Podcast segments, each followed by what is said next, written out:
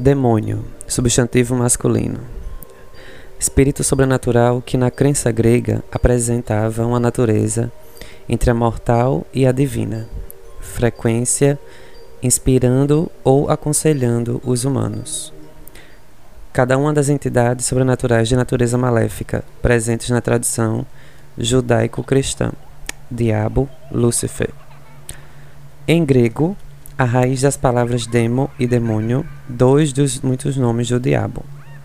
Também deve ser buscada na Grécia, mas o termo em questão não é demos, e sim daimon, ou daimon, divindade, gênio. Seu sentido entre os gregos antigos, bem diferente do atual, era o de espírito que atuava como mensageiro entre deuses e homens.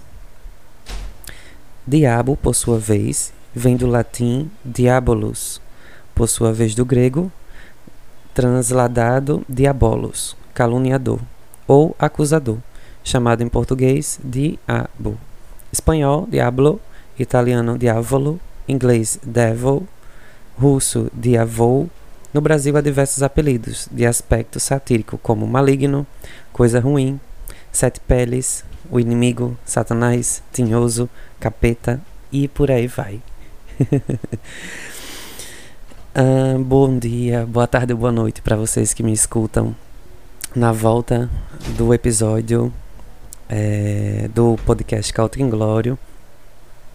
É, o episódio, né, como você já vê no título aí, para quem deu play e está escutando, vai ser sobre Fausto ou o Fausto, né? Mas o título mesmo do livro é Fausto, somente Fausto, do Goethe.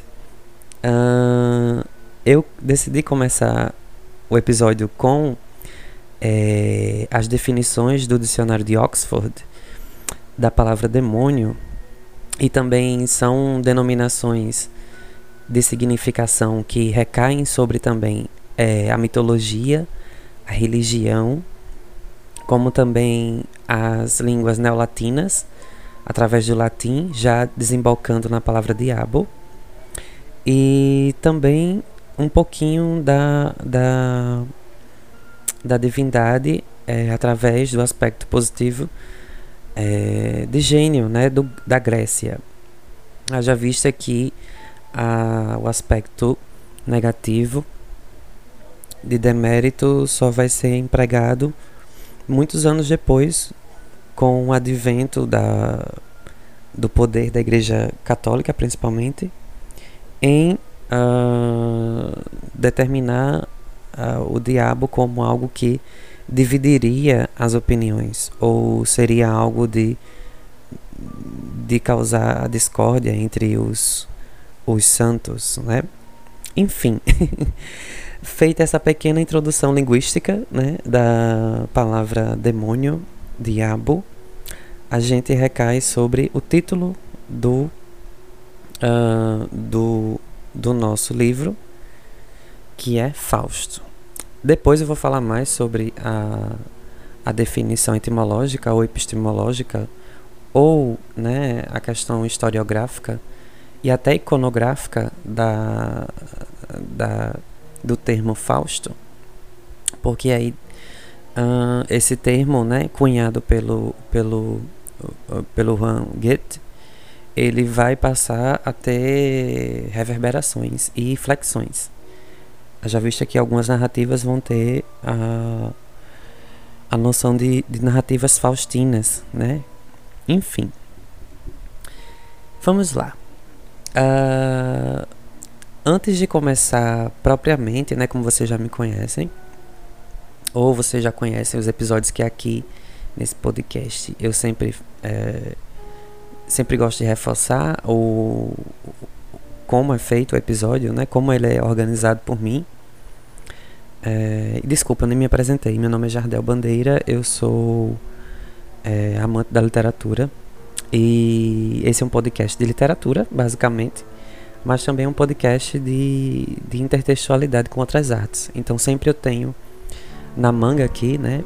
É, dicas de filmes e séries e música e peças de teatro e dança e todo tipo de arte que envolve a literatura e também dicas de, de estudos acadêmicos também é, que é, por vezes eu, eu, eu me, me, ponho a, a, fundamentar a noção do, do, do da organização, né, do, do sistema da, da apresentação do, do, de cada episódio do podcast. Então é isso.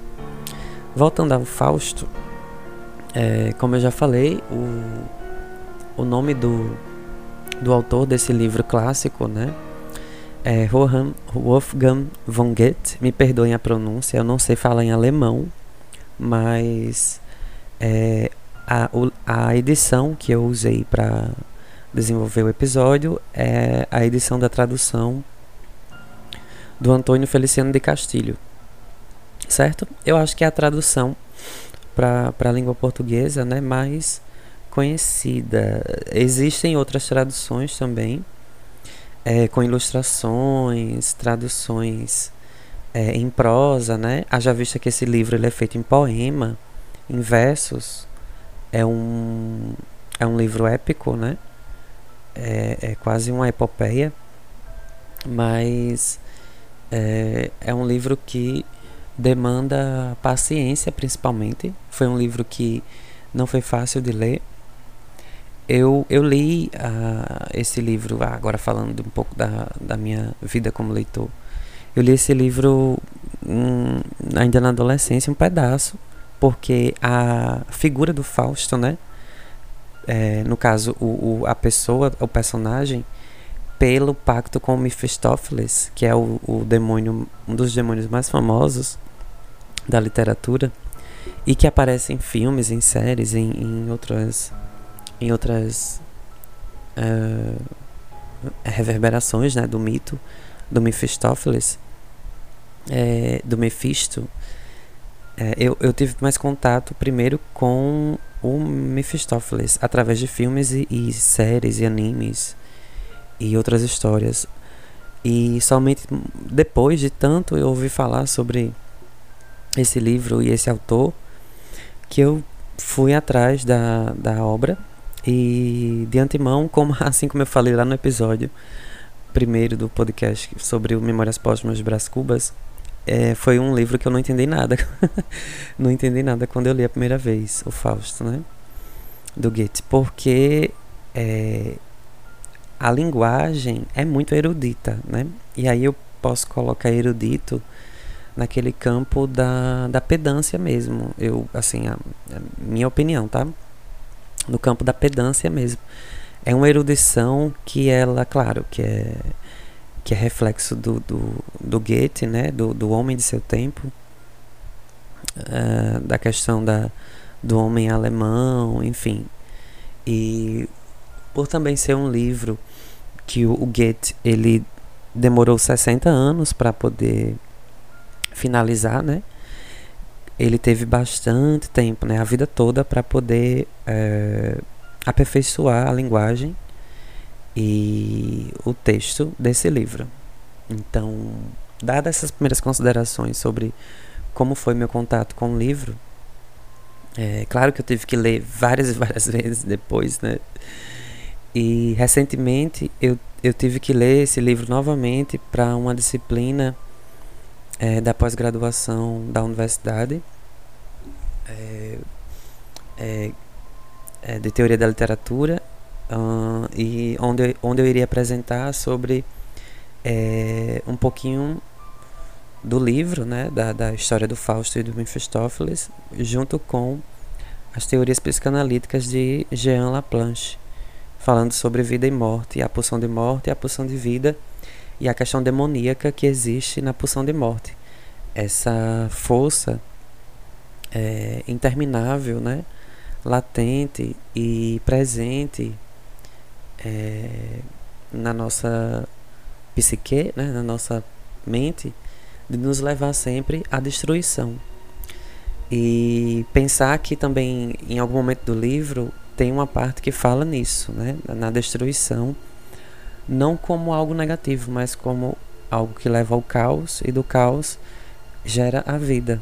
Inclusive, essa teoria de que o caos leva à vida foi a teoria que me levou a escolher o nome do podcast, né? Que é caótico. e tem a ver com a criação através da destruição, ou pelo menos a criação logo após de uma desconstrução de ideias.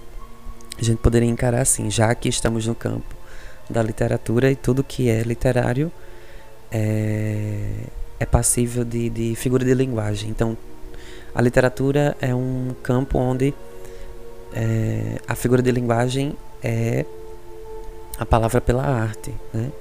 ou a arte da palavra. E aí a gente não tem como desvelar uma literatura, fazer literatura, sem ter metáforas e, e figuras de linguagem. Então, caótico, ca, caótico vem dessa, dessa loucura minha de tentar, tentar construir um sentido em algumas obras que parecem não ter sentido, como é essa do Fausto, do, do Von Goethe. Mas aí eu vou tentar é, explicar do jeito que eu tentei entender também, né? Muitos, muitos colegas e muitos amigos que já leram esse livro, alguns dos meus colegas da universidade, e também pessoas, né? Assim, é, porque esse livro realmente é, é não é para todo mundo, assim, é, não, é, não é querendo dizer que é, todo mundo não possa ler esse livro, mas é um livro que demanda um tempo maior do que somente a leitura dele. É um livro que demanda texto de apoio. É um livro que demanda você pegar um dicionário e ler junto com o dicionário, porque tem, tem várias palavras que nem se usam mais no livro e também muita questão mitológica que você tem que ir atrás das notas de rodapé do livro e também é, na, nessa versão que eu que eu li, né, que eu, que eu li a última vez agora recentemente, é uma versão que vem com nota de rodapé. A primeira versão que eu li do livro não vinha com nota de rodapé. E eu fiquei perdido. Mas é, é um livro que demanda paciência. E é um livro que talvez você nunca vai entender o sentido do livro. Porque eu mesmo não entendo ele até hoje todo, na sua totalidade. E eu acho que a graça mesmo da, desse, desse tipo de literatura, né, desse tipo de escrita, desse tipo de, de, de, de narrativa realmente é a incompletude, né? Senão não seria tão interessante ler esse tipo de livro. E também recai na, no sentido da, do mito, né? Do mito do demônio, do diabo e, enfim, é, toda essa questão mitológica atrás da, da, do fundo satânico, né? Essa questão luciferina da, da, da escrita, né? Como se você estivesse lendo algo proibido ou algo nefasto e demoníaco, diabólico. Mas, como já havia falado em outros episódios, é literatura, né? A gente não pode encarar como algo literal, mas como literatura. Vamos lá, eu vou tentar, né? O livro ele é enorme para quem já comprou esse livro fisicamente. É um livro que tem, é, ele é vendido, né? Em, em três versões diferentes. Existe uma primeira versão que só foi descoberta muitos séculos, de, muitos séculos depois, publicada, né? E, e reavaliada, enfim, reformulada, que é conhecido como Fausto Zero é um, é um Fausto, né, um, um livro no caso, onde o Goethe ele, ele tinha feito no começo de sua vida escritora, né?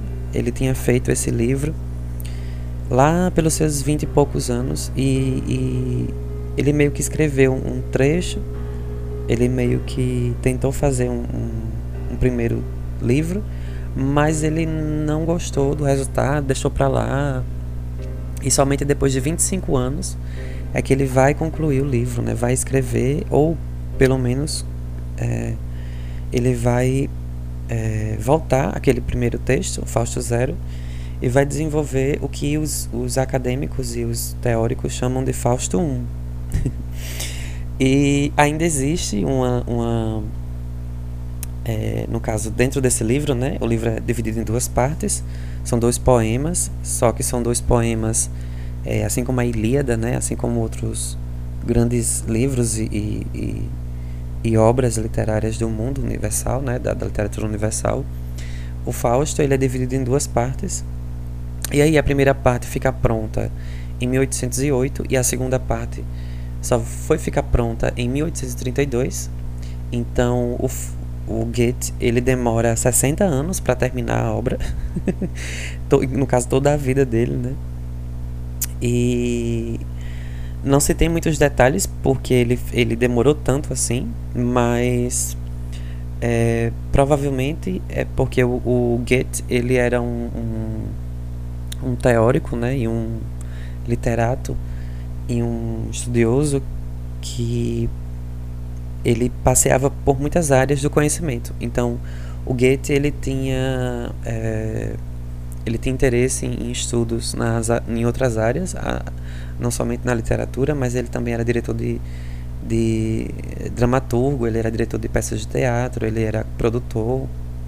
Uh, ele também trabalhava com é, versado um pouco né, na, também na questão da medicina, biologia, enfim. E, e também é, versado na teosofia, né, na filosofia, teologia, teogonia, na, na mitologia e por aí vai.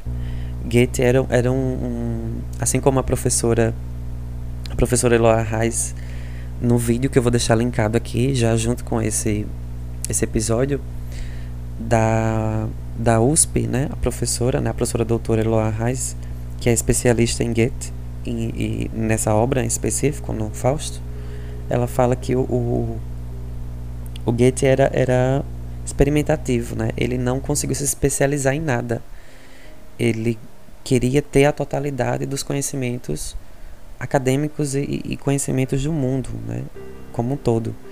E o, como a professora fala no vídeo, né, da entrevista que ela concedeu à USP, à TV da USP no YouTube, que também essa vontade do Goethe de querer conhecer tudo e querer saber de tudo, também ele levou esse aspecto, né, é, psicológico para o personagem do, do Fausto, né, do Dr. Fausto, que já é um personagem que não foi criado pelo Goethe, já foi um personagem é, o Dr. Fausto, né, já existia na, na, no imaginário coletivo alemão, né, dos alemães, que foi um que acredita-se que ele existiu realmente, o Dr. Fausto, que era um médico, que era muito rico, muito poderoso e é, a Alemanha na época desse Dr. Fausto, né, lá pelo século 17, 18, ou é, enfim, ele, ele era muito próspero e as pessoas em volta não eram tão prósperas assim e começou começou-se a, a, a ter, né, a uma fofoca, digamos assim, uma, uma, uma falácia de que esse doutor ele tem um pacto com o próprio demônio e que para ele ter dinheiro e ter poder e ter fama e ser um doutor conhecido, né, um médico conhecido e enfim ser próspero, ele tinha feito um pacto com o próprio diabo e essa mitologia, né, essa essa invenção do povo acerca desse doutor Fausto levou o nome dele a maldição, né? As pessoas começaram a associar o nome Fausto ao nome do próprio diabo, né? E aí ao, ao no caso ao diabo Mefisto, né? Que seria o diabo do pacto, o diabo que é responsável por trazer essa burocracia do inferno até a terra e fazer com que as pessoas fizessem pactos pactos em prol de algum tipo de ganho material ou até mesmo ganho é, espiritual, enfim, de saúde, a cura de alguma doença terminal. Ou como o mesmo Fausto, né? Ele, como acontece no livro, na obra do Goethe, o Fausto é concedido a ele alguns anos é, alguns anos de vida, ou seja, é concedido ao Fausto uma juventude que ele não tinha mais. A gente vai entender melhor quando eu começar a explicar as partes do livro que eu separei para vocês. Por enquanto, a gente vai aqui passar para uma parte é, de apoio, né, no caso, uma parte onde eu fiz umas anotações antes de a gente entrar propriamente no texto do Goethe, porque é um texto denso, complexo e cheio de significados. Então, para que a gente entre no texto do livro, no corpus né, textual do Fausto, eu anotei algumas coisas para que a gente se inteire, se inteire, desculpa, se fique inteirado de algumas características principais do Fausto, certo?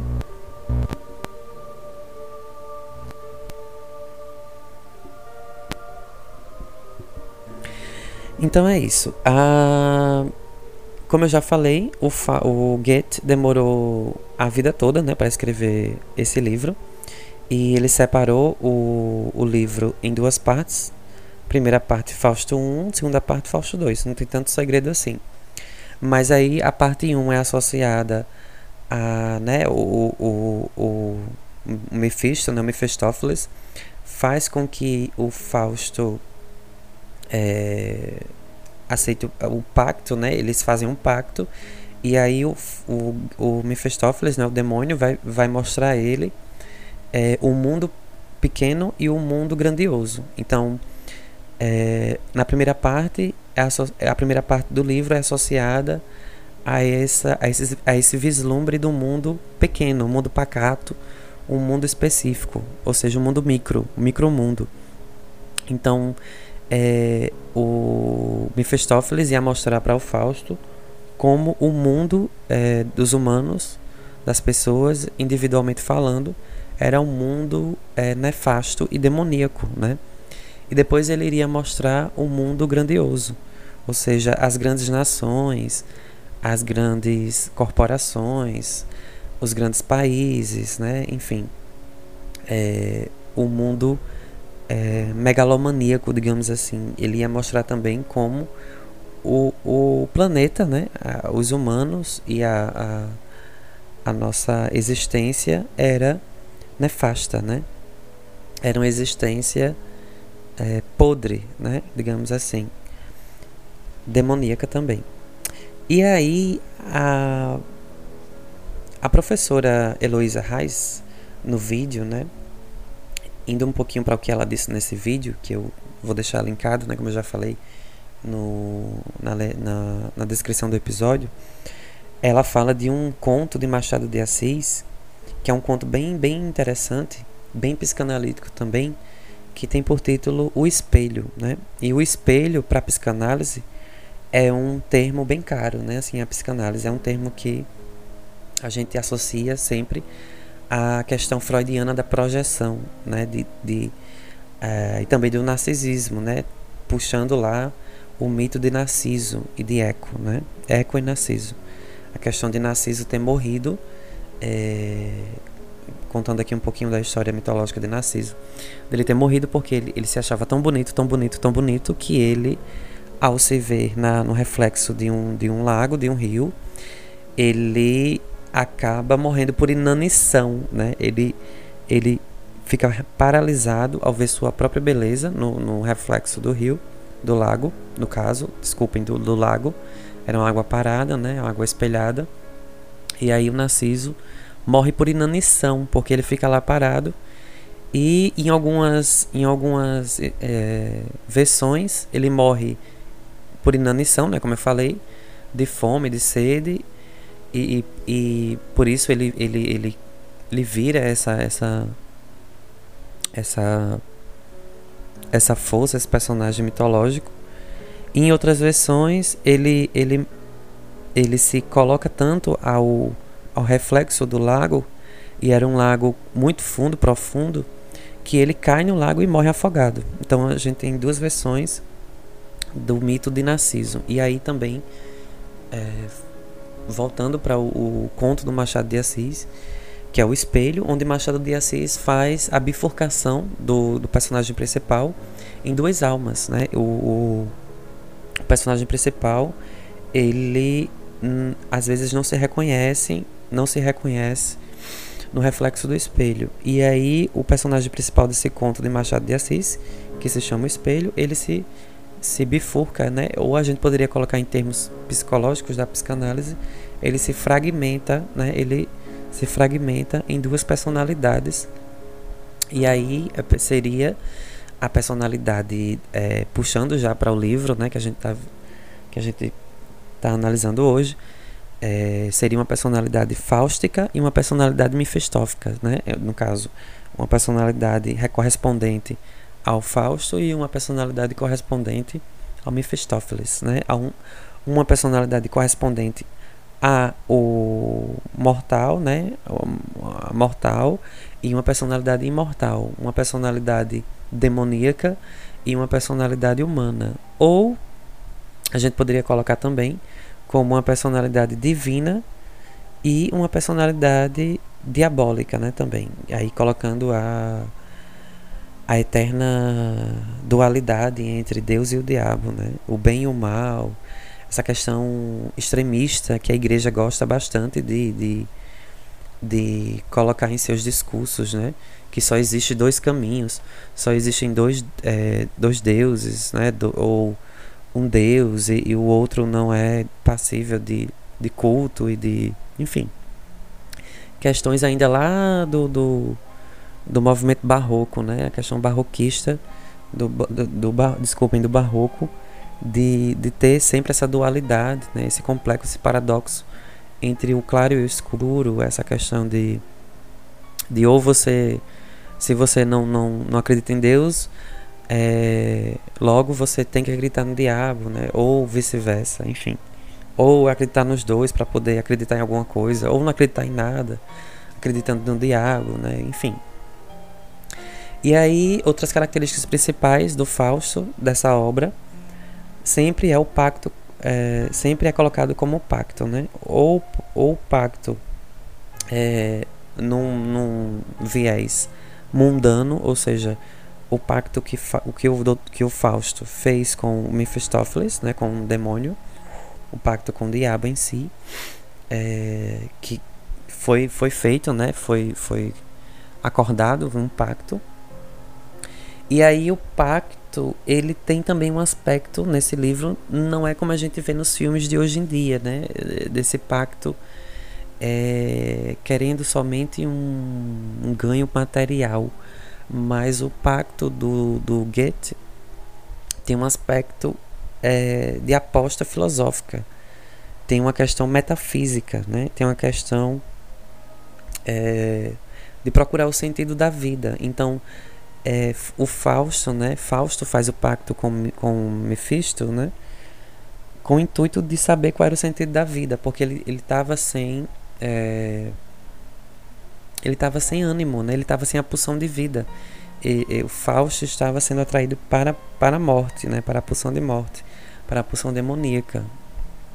E aí é quando ele encontra um Mephisto, né? E é quando ele, ele querendo ou não, né? Na, na questão da psique dele, né? Do personagem, da energia que ele carregava consigo, dessa incompletude, dessa tentativa desenfreada, dessa busca incessante atrás de respostas do que seria a vida, ele acaba encontrando o próprio demônio, né? no caso, personificado na figura do Mephistófeles. E aí ele faz esse pacto com, com Mephistófeles através de uma aposta.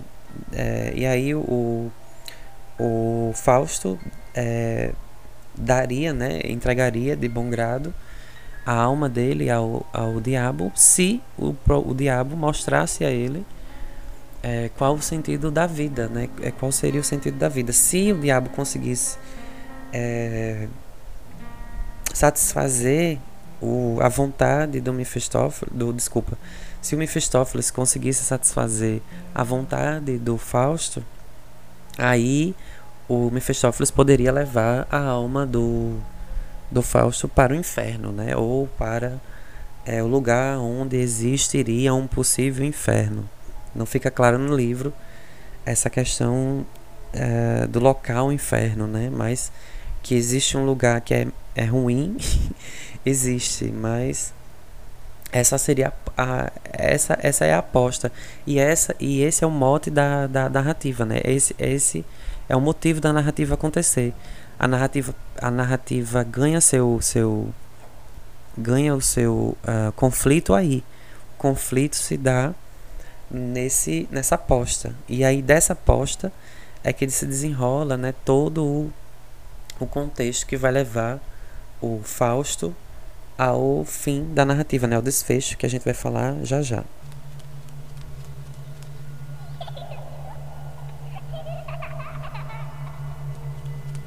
E aí falando sobre Deus e o Diabo, né? É, o livro ele tem três prólogos. É, tem um primeiro prólogo que é um prólogo é, de apresentação. Daqui a pouco eu falo mais dele. E tem um segundo prólogo, que é quando existe uma conversa entre Deus e o diabo. O próprio Deus e o próprio diabo, eles colocam o homem, né, o ser humano, a criação de Deus, no centro das indagações entre eles. E aí me faz lembrar muito um episódio que já tem aqui no, podcast, do livro Caim de José Saramago, que eu fiz, né? Que foi al alvo e foi corpus da minha pesquisa de monografia é, também lá a gente tem uma disputa, né, digamos assim, é, ideológica e, e, metafórica, enfim, linguística, é, entre Deus e Caim. Né? No caso também seria entre Deus e o diabo, né? colocando em, em colocando em, em, consonância com a tradição judaico-cristã. E aí Deus e o diabo em, em paralelo a, a Mefistófeles e Fausto fazem também um pacto. É, Deus dizendo nesse prólogo, né, no livro, que ele acredita na bondade humana, no, na bondade do homem, e o diabo, né, colocando que o homem não tem é, bondade nenhuma, que o homem é corruptível, né, que o homem é um ser nojento, intragável. E aí fica é, essa disputa, né, para saber se realmente é, é, se realmente o homem vai se perverter na mão do Mefistófeles. No caso, é, Deus é, faz esse, essa, esse também, querendo ou não, é um tipo de pacto né, entre Deus e o diabo nessa questão de colocar é, o homem através da ânsia pelo gozo das coisas terrenas, né? E aí o homem seria uma pessoa dividida colocando a criação do Deus em questionamento, né? a, criação de Deus em questionamento, o Mephistófeles vai, vai tentar de todos os jeitos, né? todos os modos, de todas as formas, perverter, é, persuadir e tentar levar o Fausto para a danação divina, né? no caso, a danação eterna e divina. e aí, para acabar essa parte aqui inicial do episódio sobre as anotações que eu fiz da obra em si, para reforçar, né, para ratificar o que eu falei sobre as duas partes do livro. No Fausto 1, a gente tem um pequeno mundo, que é o, que é o mundo das sensações. E aí a gente tem três estações, né?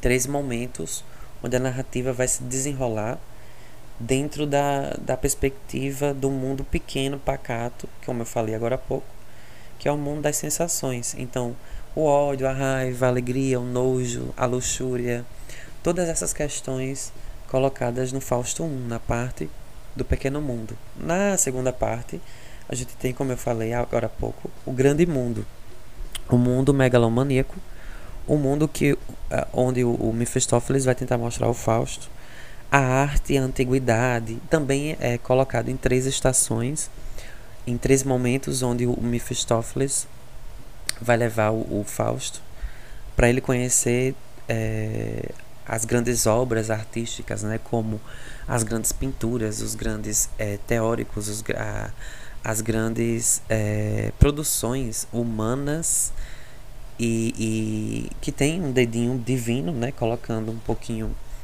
a, a coautoria com Deus, né, já que toda inspiração ela é advinda de um ser superior, né? E não seria de um ser inferior. Mas aí o Mephistófeles ele vai tentar mostrar que até a, a arte ela também é passível de é, incompletudes, né?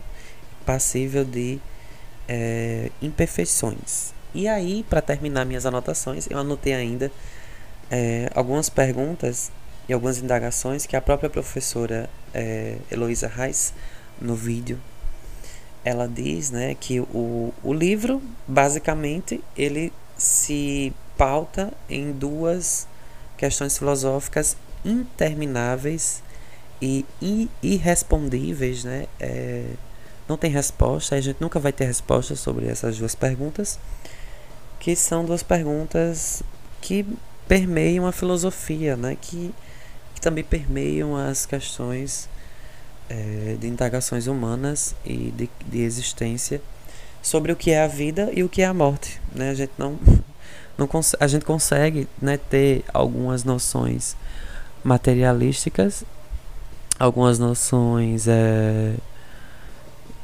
de, de dizer que a vida é quando se nasce, a morte é quando se morre, no caso, a questão do falecimento do corpo, da matéria, né? Mas a gente não sabe de onde viemos, para onde vamos, o que estamos fazendo aqui, né? A gente tem, né? A ciência tenta dar cabo dessas questões, mas é tudo muito é, pueril, é tudo muito não exato, né?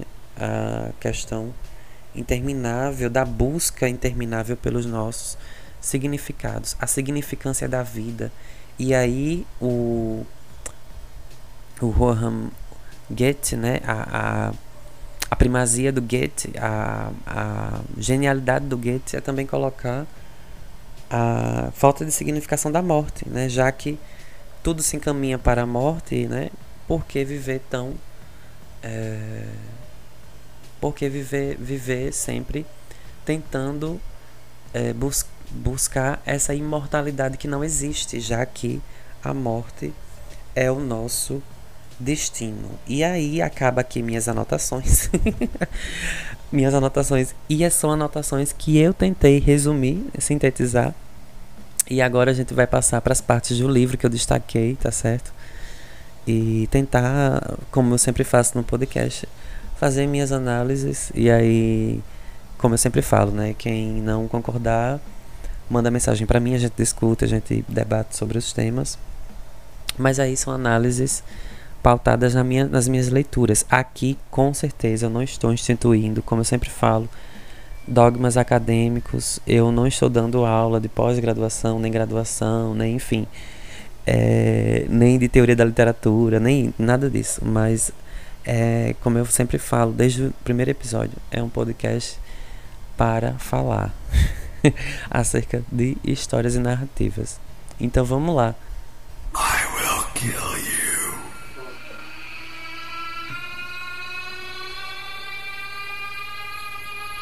A primeira citação que eu trago, né? Eu separei aqui algumas citações.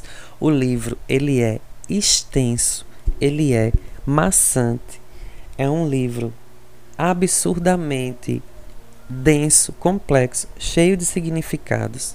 É um livro que você, uh, se não tiver paciência, ou se você não estiver preparado para ler, você não vai conseguir ler, você não vai conseguir entender nada, que é um livro completamente, eu poderia dizer, maluco, no sentido do, do significado do, da narrativa, mas a partir do momento que você consegue Assim como eu falei lá no episódio do Machado de Assis, quando você consegue passar pelo obstáculo da língua, no caso da metáfora, né, das metáforas obtidas na, na leitura, né, pela, pela significação das palavras, você vai conseguir entender um pouquinho do que o Goethe quer dizer com o Fausto. E a professora, só puxando uma última uma última indagação da professora Heloísa Reis, né, da USP, de, da, da faculdade, da, do Centro de Letras da USP, perdão, ela também diz que o, o, o Fausto, né,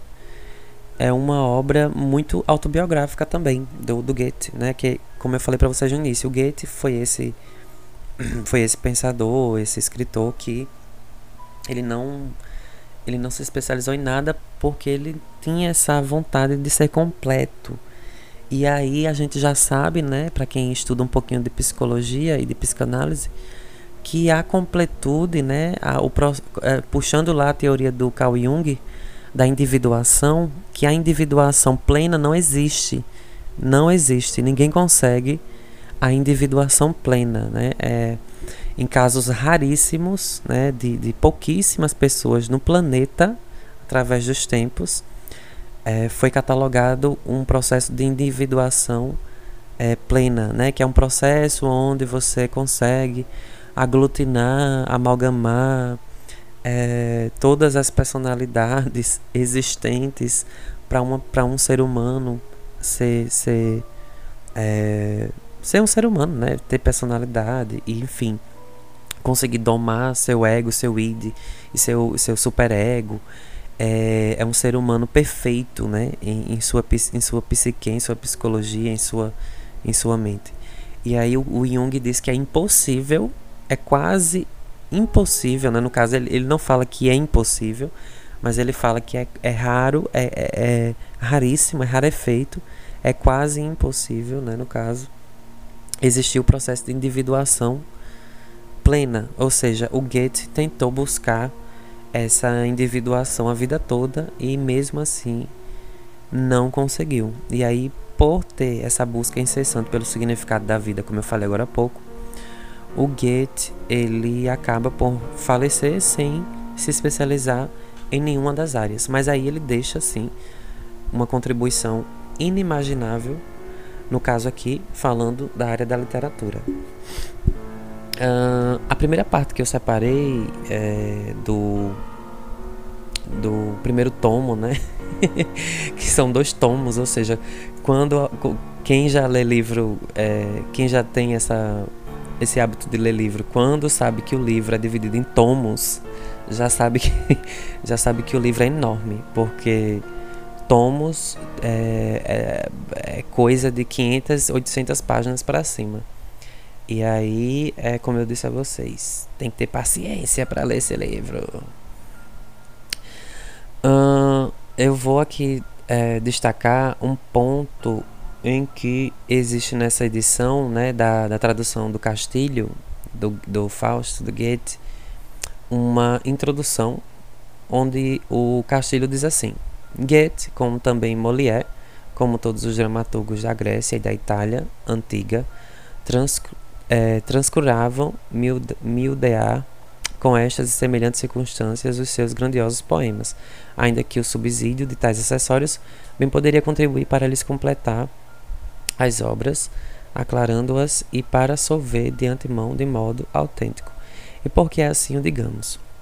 Oficial, muitas perplexidades, muitas é, dúvidas, muitos perigos de desacerto em que forçosamente labori, labori, laborariam empresários e atores quando pretendessem expor tais dramas aos seus públicos, especialmente em países remotíssimos, em civilizações quase em tudo outras, quando dos primitivos usos e costumes pouquíssimos ou nada subsistisse. Em Molière e Goethe, sendo aliás ambos diretores de teatro, custa realmente a explicar esta omissão, e em Molière ainda mais que além de empresário fora também ator, como fora Plauto, que lhes legara um mau exemplo, tal como já o havia recebido de predecessores seus, poetas e comediantes da Grande Grécia. Fosse qual fosse, a causa desta falta deplorável. O caso é que todos esses notabilíssimos engenhos acometeram eh, com dano seu uh, e prejuízo ainda maior para quem lá, ao diante, os pretendesse interpretar conscienciosamente.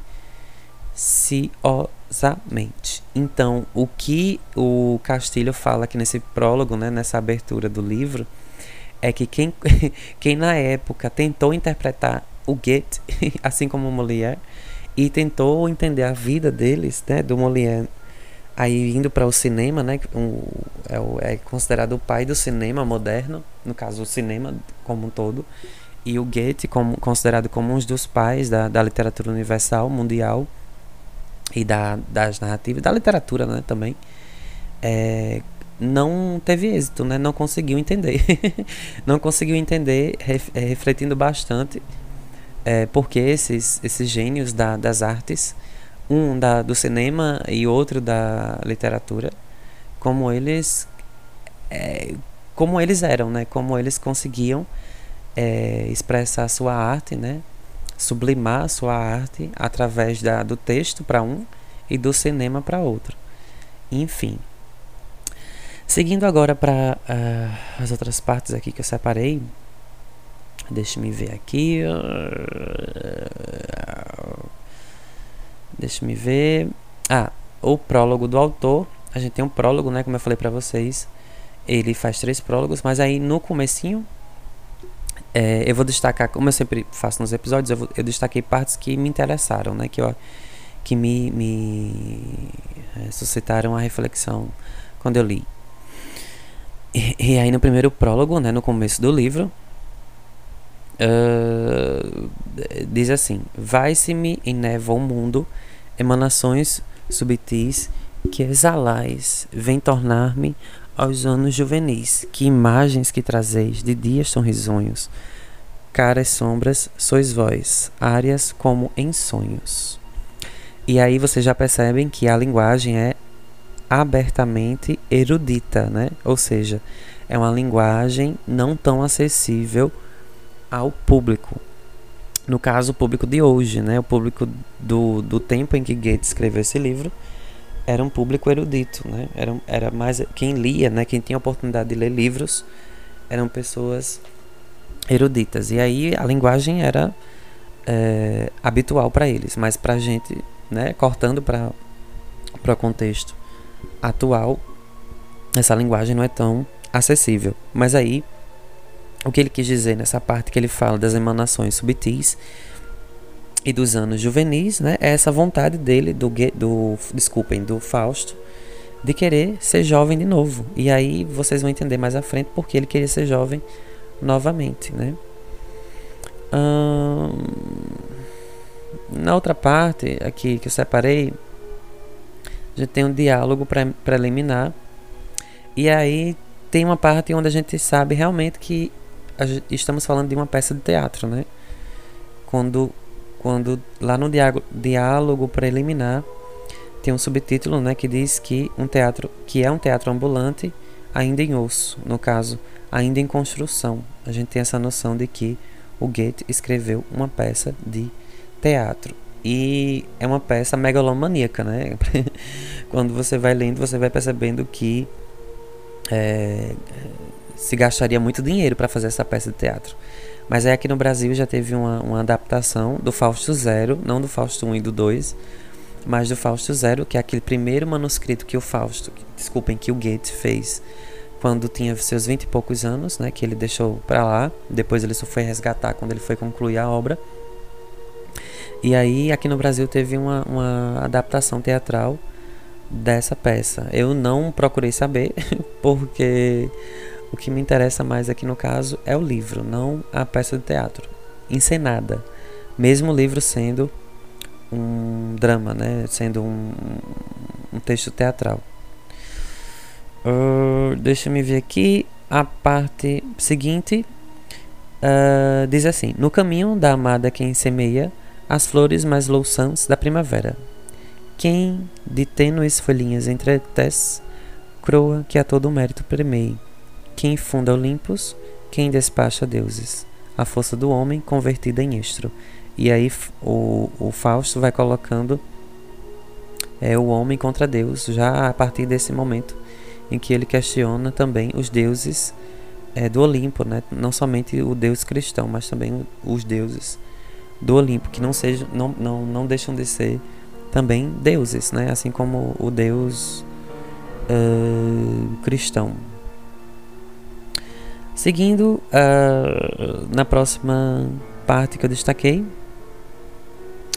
ele diz assim: Cada alma terna então sove com ânsia, suave e melancólico alimento. Ora isto, ora aquilo a impressiona. Cada um vê, cada um vê na cena o que em si acha. Eis-lo, ei-los prestes às lágrimas e aos risos, a audácia, a execução vozeiam loas. São de ruim contento aos padres mestres, noviços qualquer coisa os enamora. E aí ele está falando da questão da juventude, onde os poetas uh, tendem a achar que qualquer coisa que eles façam é, através de impulsos, né, através do amor, os levam a é, os levam ao divino.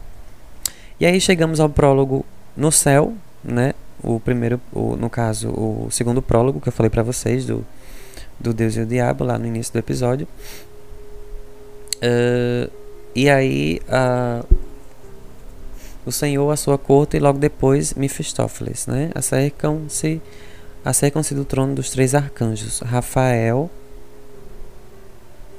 é, Gabriel e Miguel, né? A gente tem aí o canto dos três anjos e depois deles sozinhos, depois o, o, os três anjos juntos e depois a gente tem também um, uma parte do, do próprio Mephistófeles é, falando com os três arcanjos, o Gabriel, o Rafael e o Miguel.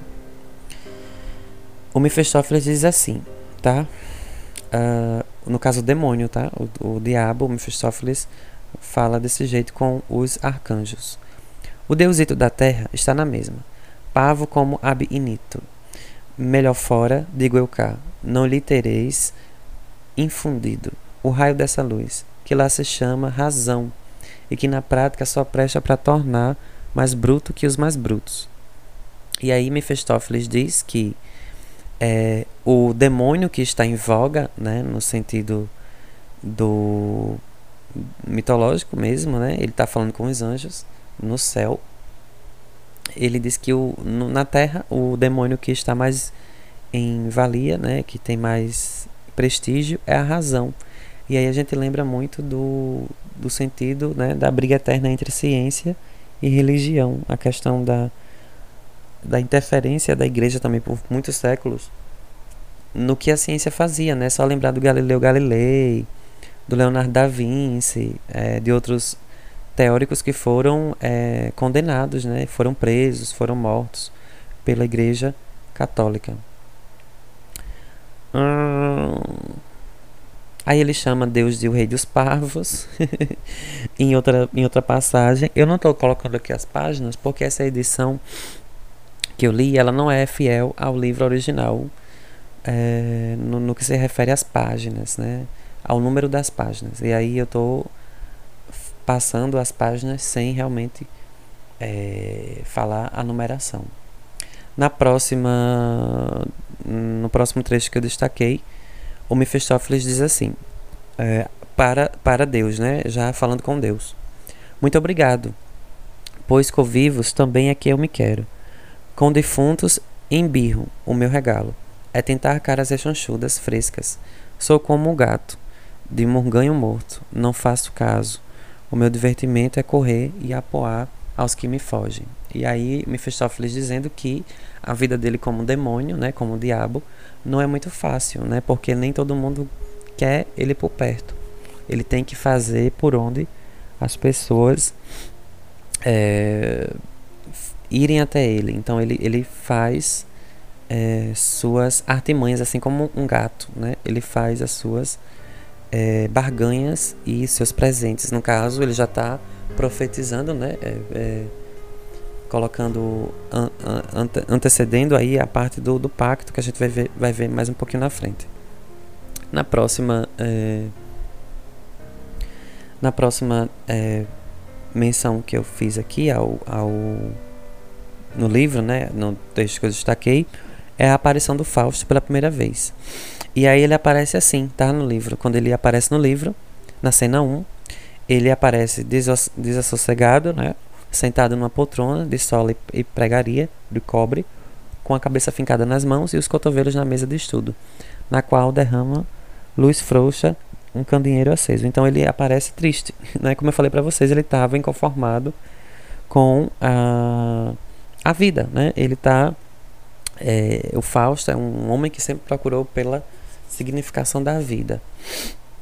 E aí ele aparece assim na, na, na história, né? A primeira vez que ele aparece na história, ele aparece desse jeito. E aí a gente tem ainda uma questão imagética, né, da, da cena onde ele aparece, porque realmente a gente está falando de uma obra é, de, da, da dramaturgia, né, para ser encenado. E aí a gente tem as, as partes onde o Goethe ele coloca, né, como diretor da cena também da peça de teatro, como é que o Fausto deve se apresentar se por acaso esse texto for encenado. E aí, como eu falei para vocês, ele aparece sentado numa poltrona, numa poltrona é, com a cabeça fincada nas mãos, os cotovelos na mesa e também um candeeiro aceso perto dele, né? trazendo essa noção do claro e do escuro, com o escuro predominando a cena, trazendo também essa inexistência de vida e essa aproximação com a morte. O próximo trecho que eu separei é um trecho onde o. Uh, deixa me ver aqui quem é que fala. É, é um trecho onde o Fausto é, vai dizer assim: Ah, nem a de me iludir e crer-me sábio, sei que finge espalhar a luz e nunca a espalharei, que dos maus faça bons, ou torne os bons melhores. Antes faça os bons maus e os maus ainda piores. Então ele diz que quando ele tenta espalhar o seu conhecimento, ele torna quem é bom ruim e quem é mal, né, quem é ruim, pior ainda, né? Então ele diz que o conhecimento não traz nenhum tipo de luz, somente é, traz mais dúvidas e trevas, né? Tem um ditado popular, né? Eu não sei dizer para vocês agora quem foi que escreveu a primeira vez ou quem foi que falou a primeira vez esse ditado popular, mas dizem que quem é ignorante é feliz, né? Quem é ignorante que vive na ignorância é feliz. Quanto mais conhecimento você adquire, mais tristeza você você é, coloca na sua vida, né? Porque você começa a perceber o mundo de fato como ele é e aí você percebe o quanto nós somos é, imperfeitos, né? No caso, enquanto sociedade. E aí você pode destacar vários pontos específicos da nossa existência. No próximo ponto que eu separei, é, tem um trecho, né? Que o. Deixa-me ver quem é que fala, porque sempre tem é o próprio Fausto, perdão, ainda é Fausto. Ele fala assim: E ainda perguntarás, pobre homem, de onde vem a angústia que te rala e as forças te retém?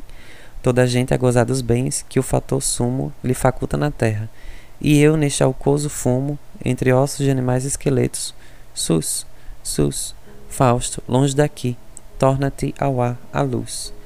E aí ele está dizendo que ele está falando sobre essa sobre as pessoas que vivem o tempo todo a gozar dos bens, ou seja, das pessoas que são é, abastadas, né? As pessoas que são abastadas não somente materialmente falando, financeiramente, né? No caso, ricas, mas também ricas de felicidade. Aí lembra do que eu falei agora há pouco da ignorância. São pessoas ricas, mas são pessoas também ignorantes, ou seja, alheias a vida do jeito que o Fausto vivia. Então ele tem essa noção de que é, nem todos ali à sua volta estão vendo a vida como ele vislumbra, né? E essa incompletude que ele sente. Na próxima citação do livro, ele fala: O coração me exulta, alegre, alvoroçado, sôfrego, crente, certo, ufano, endeusado, de atingir afinal a explicação completa do enigma que há já tantos dias me inquieta. E aí você já vê no começo do livro já uma inquietação do, do Fausto, né? Que ele diz que assim como o coração dele também se sente alegre, muito alegre, na mesma toada, no mesmo sentido, no mesmo nível, na mesma magnitude, o coração dele também vai para as profundezas da tristeza e da ufania, né? A questão da uh, ufano, né? E no caso é é algo utópico, algo que não existe, algo que ele que as pessoas acham que, que a felicidade é algo endeusado, né? E aí ele começa a se inquietar com essa vida sempre feliz e rica e perfeita e enfim, quando ele se depara com as não é, satisfações da vida. No próximo trecho, ele diz assim: Quadro maravilhoso, como tudo se tece e junto se unifica. Nora imensa e possante, esplendorosa, rica, música e gemedora, esvaziando e aurindo das matrizes dos céus, com jogo alterno e infindo, vida e morte, uma a outra, amplíssimo tesouro, tudo permisto, e a fluxo no alcatruzes de ouro, e tudo de auras mil de bênçãos ventilado Almo consolo, empírio ao mundo trabalhado. Que visão teatral, mas ai, visão somente. Ou natureza enorme, ou tentação presente. Hei de entrar-te, E aí ele diz, ele vê o quão maravilhoso é o mundo, mas ele sente fazer não parte desse mundo, ele se sente fora desse mundo, ele se sente a parte desse mundo. É tanto que ele diz assim, né?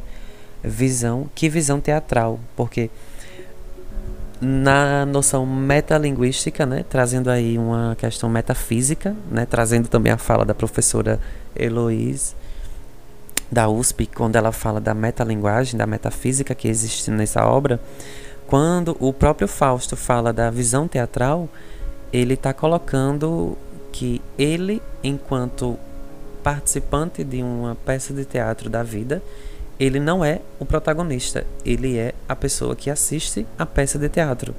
Ou seja, ele está fora do roteiro, da narrativa da sua própria vida, né? Faz lembrar de novo, como eu falei lá no início do episódio, o conto de Machado de Assis, quando o personagem principal, ele se vê no espelho e ele não se reconhece, né? Ele não se vê porque ele está fora dele mesmo ele se fragmentou em outra pessoa. Não necessariamente ele tem duas personalidades, mas é, na visão fáustica, é, na, nessa visão é, nessa visão de não ser protagonista da própria vida, o Goethe né, coloca o Fausto como sendo alguém que não vive sua própria vida, mesmo estando num corpo material onde ele é o Fausto. Ele não seria um Fausto completo, nesse sentido do espelho. Ele procura um outro Fausto que ele nunca vai conseguir achar, porque ele só vai conseguir fazer esse processo se ele olhar para si mesmo. E olhando para si mesmo, ele não vê ele, ele vê o espelho que é a projeção de quem ele queria ser. E aí é que tem toda a incompletude e tem toda a, a noção e a genialidade né, do Goethe quando ele vai escrever essa parte onde ele diz que isso é uma tentação, é uma natureza, e aí ele coloca a natureza com N maiúsculo, né? Ele coloca também, é, deixa me ver aqui a outra expressão que ele coloca com letra maiúscula. Uh, ah, ele coloca a questão da, da da alma também, com letra maiúscula. É, ele traz uma ironia quando ele fala das bênçãos, né? Também trazendo essa questão do, do que é maldição sendo bênção, né? Que a vida seria uma bênção, mas para o Fausto, nesse momento, é uma maldição viver. Na próxima parte que eu destaquei, deixa me ver.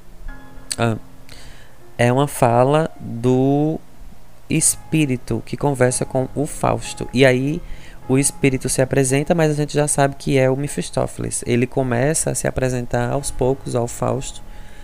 E aí no fim de uma fala, numa conversa com o Fausto, né, mais à frente na obra, ele fala assim: uh, Deliras, já no fundo mais profundo do teu ser, verme calcado, sentes a vida quase perdida.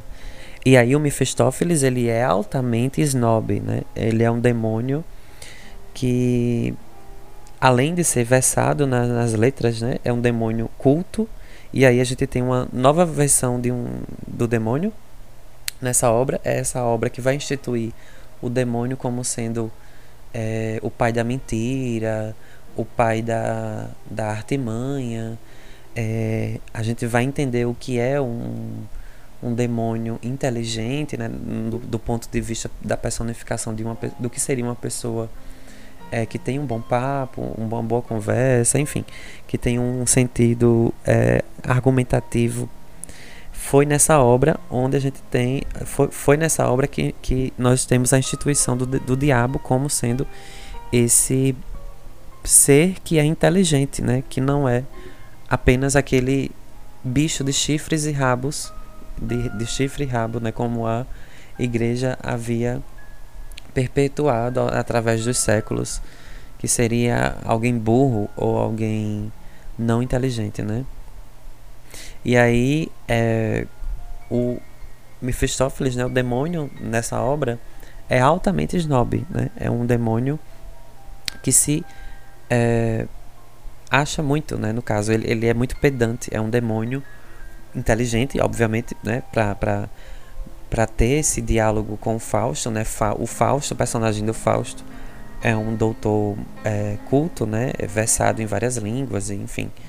É um personagem é, que fala de, de um modo é, muito uh, inacessível, né? Para quem convivia com ele. E aí o demônio ele tem que performar também um nível de intelectualidade condizente com o nível do Fausto. E aí para isso o demônio prefere, né, o Mephisto, o Mephistófeles prefere ter essa essa versão diabólica é, numa versão é, culta, né? Numa versão de como se fosse um homem culto, assim como Fausto era também colocando em, em, em equivalência as duas inteligências, a do homem e a do diabo. Na cena 5, né, já mais para frente, na próxima citação que eu separei, o Fausto sozinho no monólogo, belíssimo, é a, é a parte onde tem a cena é, do Fausto, né? Lembrando a vocês, Fausto é o humano, é a pessoa, Mefistófeles é o demônio. E aí a gente tem esse monólogo do Fausto, belíssimo, onde o Fausto diz assim: Como estes crendeirões esperaram sempre, fossam na terra a cata de um tesouro, dão com uma vil minhoca e ficam pagos. Mas aqui, aqui mesmo, onde há tão pouco, me conversava um gênio. Como pude, ouvi a voz deste homem. Todavia, ouvi a voz deste homem. Bem hajas tu, misérrimo vivente, pois viestes arrancar-me ao desespero que me ia aniquilar. Tão monstruosa era aquela alvejão que me sentia a par dela pigmeu. Ter eu suposto que era imagem de Deus, crer-me chegado à intuição da verdade, já despido na plena luz o invólucro terreno, e exceder querubins, e a meu talante por toda a natureza insinuar-me, fruindo gozos da criadora essência Pago bem caro orgulho. Trovejou-me tremenda voz. És nada. Sim, nem posso equiparar-me a ti. Pude evocar-te, mas reter-te não pude. Vi-me a um tempo, sumo e ínfimo, espírito inclemente. Com mero vá de retro, me atiraste de novo ao flutuar da sorte humana. E aí a gente tem também nesse monólogo né, da, do Fausto, do personagem Fausto, nessa parte da peça de teatro. E se por acaso um dia isso virar um filme, né, eu, eu, eu até pesquisei para tentar falar para vocês né, se, se existia algum ator que se atreveu a fazer essa cena em monólogo, em um monólogo né, que é belíssimo. É, eu não achei, mas aí eu vou tentar achar né, para colocar num, episódio também, em algumas partes. É, lembra muito a, essa parte, né, onde ele se coloca como é, uma, uma, um verme, né? Ele, ele, ele introduz aquela noção antes que o Mephistófeles disse para ele que ele era um verme calcado. Aqui ele, ele começa a acreditar nisso, né? O, o, o Mephistófeles aos poucos ele vai colocando na mente do Fausto que ele não tem nenhum tipo de, de valia, ele não vale nada, a alma dele não vale para nada. E aí ele vai se colocando realmente nesse, nesse patamar de monstro. E aí lembra muito quando ele fala, o Fausto fala dessa. Uh, deixa me ver aqui. Uh, quando ele fala assim, né? É, não posso equiparar-me a ti. Que ele diz que ele é um invólucro terreno, que, uh, que ele é monstro. Uh, que ele é uma minhoca, né? que ele é algo da terra. Faz lembrar muito o livro do, do paraibano Augusto dos Anjos, né? o Eu, de Augusto dos Anjos, quando Augusto dos Anjos vai falar da, dessa questão das excretas, né? dos excrementos humanos, dos fluidos corporais, dessa coisa nojenta que nós somos, que quando morremos, nós, nós iremos virar comida de minhocas e, e é, a gente vai para o chão, a gente vai para a terra, a gente vai virar é, a gente vai virar alimento da, das minhocas. E aí faz lembrar muito, né? Com certeza Augusto dos Anjos leu é, o Fausto, né? Do Goethe, com certeza.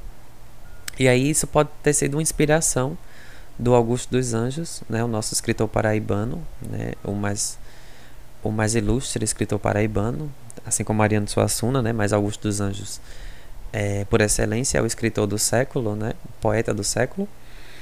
E aí é, ele com certeza deve ter se inspirado nessa parte naturalista do Goethe, né, digamos assim, nessa parte realista, do realismo, naturalismo que o Goethe traz nessa parte, colocando-se é, abaixo da terra, né? colocando-se abaixo da terra, influenciado pelo Mephistófeles. Né? Já que o Mephistófeles, a, a, a vontade dele era que o Fausto aceitasse a sua, a sua, seu pacto. Né? E aí o Mephistófeles foi bem astuto e esperto em colocar essas noções dentro da cabeça do Fausto até ele aceitar o pacto. No próximo trecho, Uh, no próximo trecho, deixa eu ver quem fala esse trecho do livro. É o próprio Fausto ainda. Ele fala assim: Deus, eu, pois eu não vejo claramente que não sou Deus.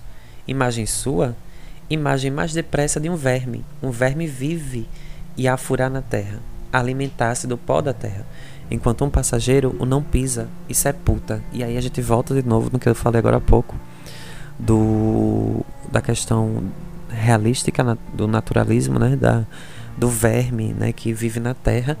E aí o Fausto agora realmente está acreditando que ele não é mais a imagem de Deus, ele pode ser agora a imagem do diabo, né? Aí ele tem essa fragmentação é, em duas pessoas. Ele acredita ser duas coisas agora, não somente a imagem de Deus, como tem lá na Bíblia, né, que nós somos a imagem e semelhança de Deus. No próximo, uh, o próximo a, próxima citação é outra citação dele vai ratificar a questão da, da magnificência de Deus e da, e da insignificância do homem, né? Que ele, onde ele diz assim: Oh, que existe magnífico, sublimo, sublimo-me até Deus me sublimo até Deus, sus, verme, sus, blasfemo, que o ínfimo ao supremo alças nos sonhos teus. E aí tá rimando, né? Lembrando a vocês que isso é um poema, né? O, o, o livro é todo um poema, só que é um poema é, grande, né? Um poema imenso. A gente chama isso de, de, de gênero épico, né? Que é quando é feito em versos. Uh, e aí é, Deixa eu ler novamente para vocês verem a questão da rima. Ó, oh, que existe magnífico, me sublimo até Deus. Sus vermes, sus blasfemo, que o ínfimo ao supremo alças nos sonhos teus.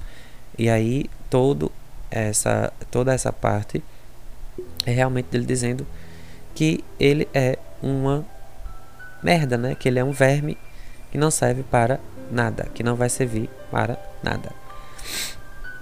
E aí, nesse momento, é, um coro de anjos aparece, né? Não, não é visto pelas pessoas, mas é, é, é, se escuta o canto dos anjos. E aí os anjos cantam uma parte que diz assim: Cristo ressuscita, jubilai a alturas, paz às criaturas, salvas e, seguras da prisão maldita.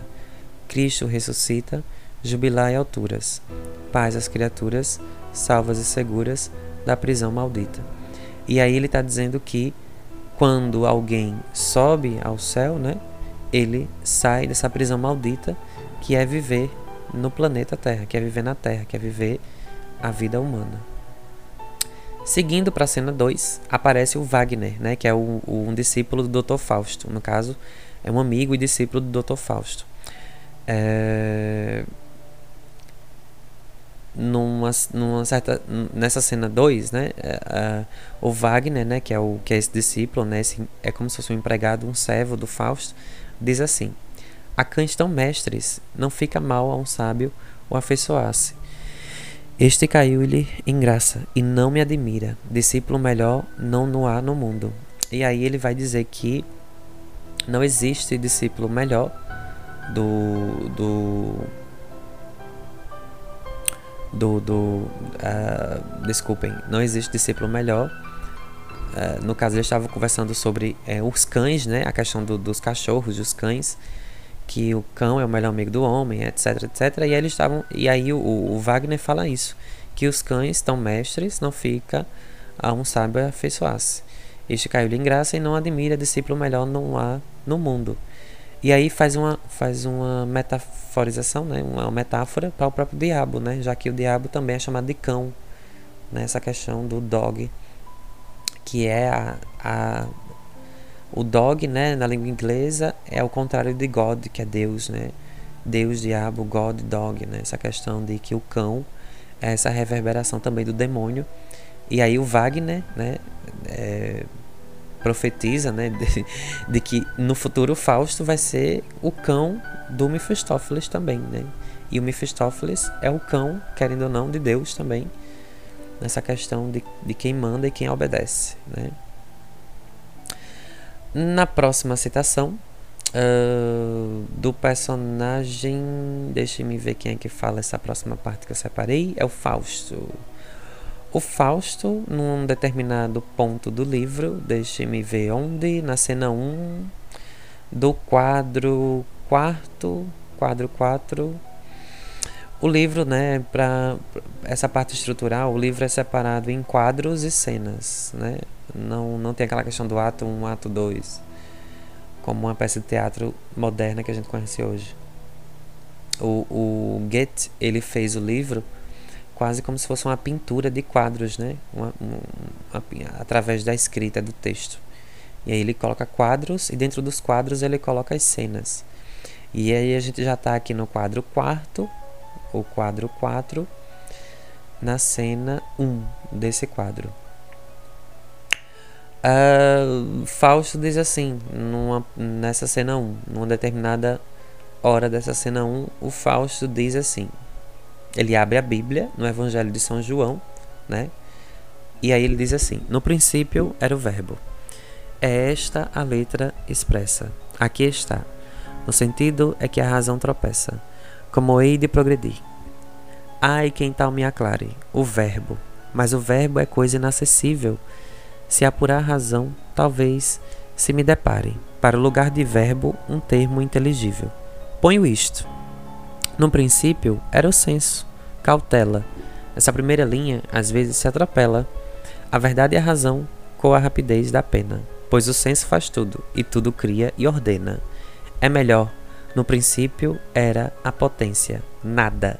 Contra isto que me pus interna, voz me brada sempre a almejar por luz e sempre na escuridão. Agora é que atinei, é, agora é que atinei. No princípio era a ação. E aí ele, ele, o Fausto, ele refaz esse versículo bíblico de São João quatro vezes, não, três vezes, perdão. É, o original, né, da Bíblia diz assim: no princípio era o verbo, né? E aí o verbo era Deus, lá, lá, lá, aquela coisa do Gênesis.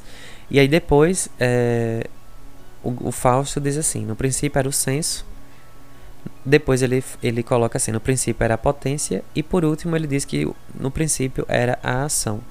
Então aí ele coloca verbo, senso, potência e ação, as quatro palavrinhas em convergência. Né? E aí ele determina que uma dessas a gente poderia escolher em vez de escolher o verbo, né? no caso a palavra, porque nem todo mundo, como ele mesmo fala, é, o verbo é coisa inacessível, né? Porque nem todo mundo sabia ler. Então, como é que as pessoas iriam entender o verbo se a palavra não era acessível para todo mundo, né? Se, se, se a palavra, se o verbo fosse colocado em uma língua, como é que as pessoas de outra língua, ou as pessoas que não têm língua nenhuma, iriam entender o verbo divino. E aí ele coloca que o verbo deveria ser substituído pelo senso, pela potência e pela ação, né?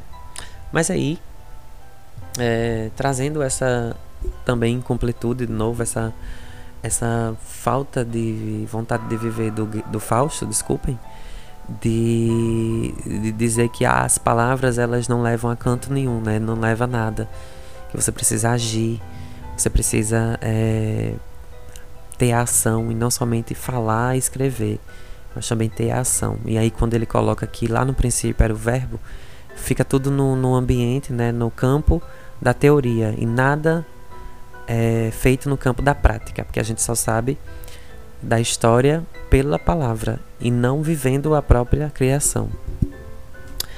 Seguindo, uh, seguindo na cena 2, Fausto, a gente tem a primeira vez que Fa o Fausto e o Mephistófeles, né? Eles. Desculpem, a gente tem aí outra. Desculpem, não é a primeira vez. Mas aí a gente tem outra conversa do Fausto e Mephistófeles. Do, do Fausto e do demônio, né? No caso, do Mephisto. E o Mephisto diz assim: Quem eu sou? Parte da força, que empenhada no mal, o bem promove. E aí o, o Mephistófeles coloca em xeque a questão de se fazer o mal. Será mesmo que ele faz somente o mal? Porque às vezes o mal ele tem os seus propósitos, no caso da ideia do Mephistófeles. Por isso que ele diz, né? Eu sou uma parte da força. Se existe o bem, também tem que existir o mal. Se eu sou o mal, o bem só existe por minha causa, né? Aí é aquela questão dualística que eu falei no início do episódio, que às vezes as pessoas que seguem uma, um lado não veem o outro lado, mas que só existe um lado se o outro lado existir também. Né? é algo muito lógico, mas às vezes as pessoas esquecem, né? principalmente as pessoas religiosas do lado cristão de Deus, né? no caso, aí esquecem que também existe o outro lado e só querem ver um lado só da história, não querem ver o outro lado da história também. Seguindo nessa mesma página, Mephistófeles ainda diz assim: Sou o espírito que estova sempre, e com razão, pois tudo quanto nasceu merece aniquilado. Portanto, era melhor não ter nascido. Meu elemento é o que chamais vós outros: destruição, pecado, o mal, em suma. E aí lembra o que eu falei no início lá da destruição, que Mephistófeles é um demônio da destruição. Mas ele não destrói através do material. Ele não quer destruir as coisas, né? no caso as pessoas, através é, do, do material. Ele quer destruir as pessoas através mesmo da, da mente, né? Da, do elemento espiritual. No caso, a questão da percepção da vida. É por isso que ele coloca aquelas ideias lá na cabeça do Fausto no início da obra, como a gente viu, para que em determinado momento o Fausto aceitasse o pacto com ele. Seguindo, uh, o Mephistófeles diz assim, na mesma página: Falo verdade, Chan, retrobasófias. Cada homem, microcosmo de loucuras, imagina-se um todo, e eu sou, confesso, parte da parte que era tudo em ovo, parte da treva, mãe da luz, sim, dessa vaidosa luz, que a sua mãe pleiteia, foros de universal. Por mais que o tente, nos luz não Darei usurpar quem lhe deu posses, para mais que abraçar as superfícies, penetra num só corpo, e inumeráveis são eles, só os tinge e aform, aformocenta. Bem difícil essa palavra. E o mais pequeno em seu correr a embarga, deixá-la. Tenho fé que cedo acabe. Se parece a matéria, está perdida. E aí ele fala, né, o Mephistófeles, das trevas, né? Porque muita gente esquece que no início dos tempos uh, existia as trevas antes de existir a luz. E em muitas mitologias, em muitas histórias, né? E eu digo isso quando fui fazer minha monografia, né? Eh, eu me deparei muito com a ideia de que Deus, né, tinha uma força correspondente que seriam as trevas. No caso, seria uma força feminina muito antes de existir o próprio Deus já existiria uma força uh, feminina, né, que seria o eterno feminino divino. E aí seria algo maior do que o próprio Deus. E o Deus foi apenas uma reverberação de uma fagulha uh, do poder dessa, dessas, desse ser feminino que existiria antes da luz vir ao mundo, né? Que a luz veio ao mundo através de Deus. Hum, seguindo, na próxima página, a gente tem uma fala do Fausto, né? É, eles ficam debatendo por páginas e páginas, por muito tempo no livro. E aí, num determinado ponto, seguindo nessa discussão entre Fausto e Mephistófeles, o Fausto diz assim: uh, Pedes-me, venha, não te percebo, és livre, mas agora que já sei quem tu és, outorga franca para me vires ver. Quando quiseres, aí tens a janela, aqui a porta, e além a chaminé, que não se fecha. E aí o Fausto começa a perguntar para o Mephistófeles quem é ele, né? Ele começa a, a ele começa a, a, perguntar de fato quem é, quem é esse espírito que está falando com ele, quem é, quem é ele. E aí o Mephistófeles responde no, no, mais à frente com ironia. Diz assim: Repare o sábio. Aquele pentagrama está mal feito. O ângulo que aponta para a rua não fechou bem. E aí o Mephistófeles ele é invocado né, no livro através de um pentagrama.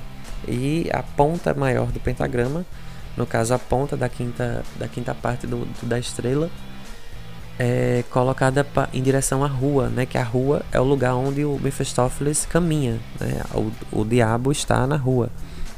Existe até cenas no livro, né? Na, na, na peça do, do Goethe, do, da rua, né? Muitas cenas na rua, que a rua seria o lugar do pecado, né? O lugar onde acontece todas as, as danações e manifestações diabólicas que possam existir no mundo. É tudo na rua, né? Segundo segundo esse imaginário cristão.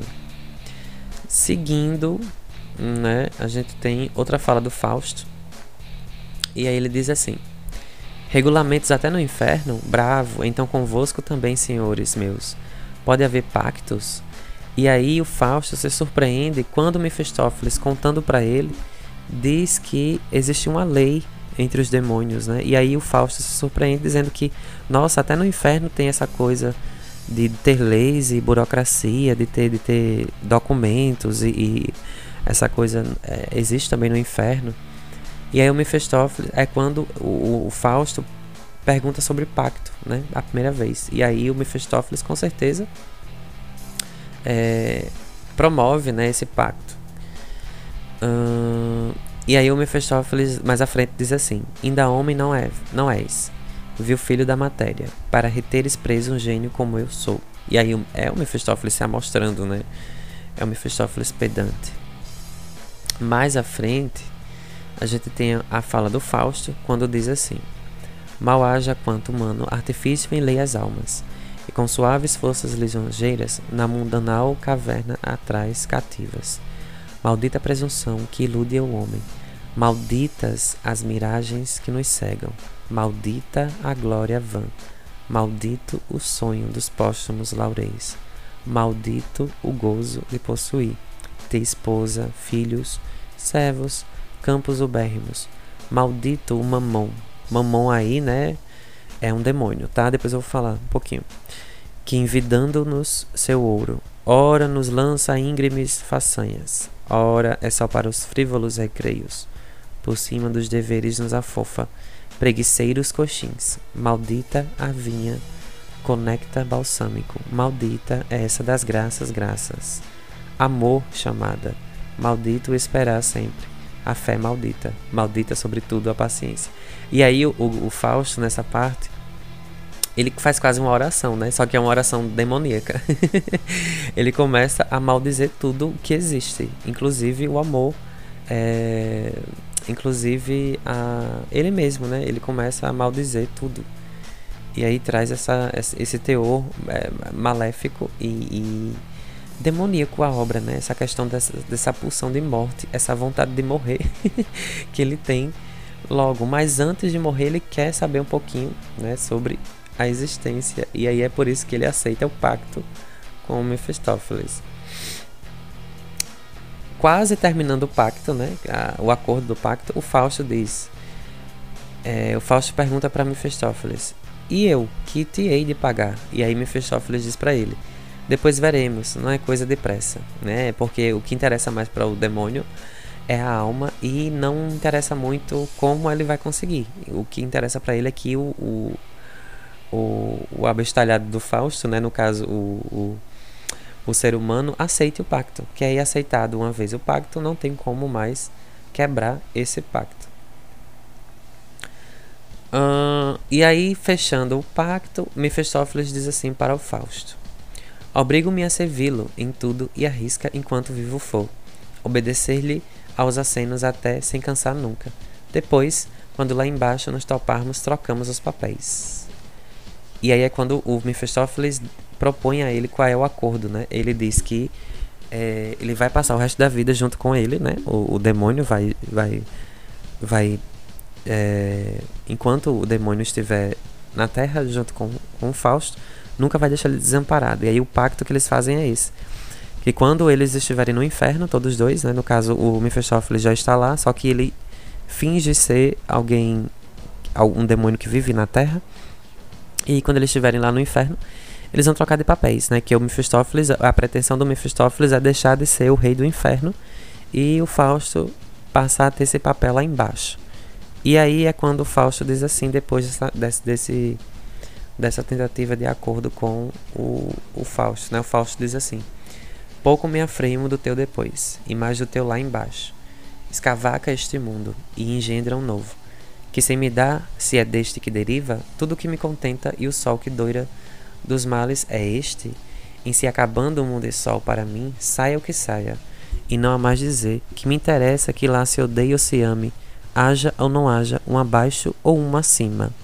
E aí o, o, é, o Fausto toca o foda-se, né? Colocando aqui um, uma expressão bem vulgar que a gente conhece hoje.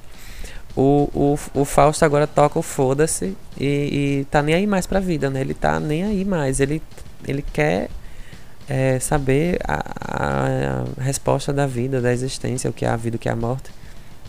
Toca o, o, o famoso foda-se. E aí ele diz, né? É, que me interessa que lá se odeie ou se ame. Haja ou não haja, um abaixo ou um acima.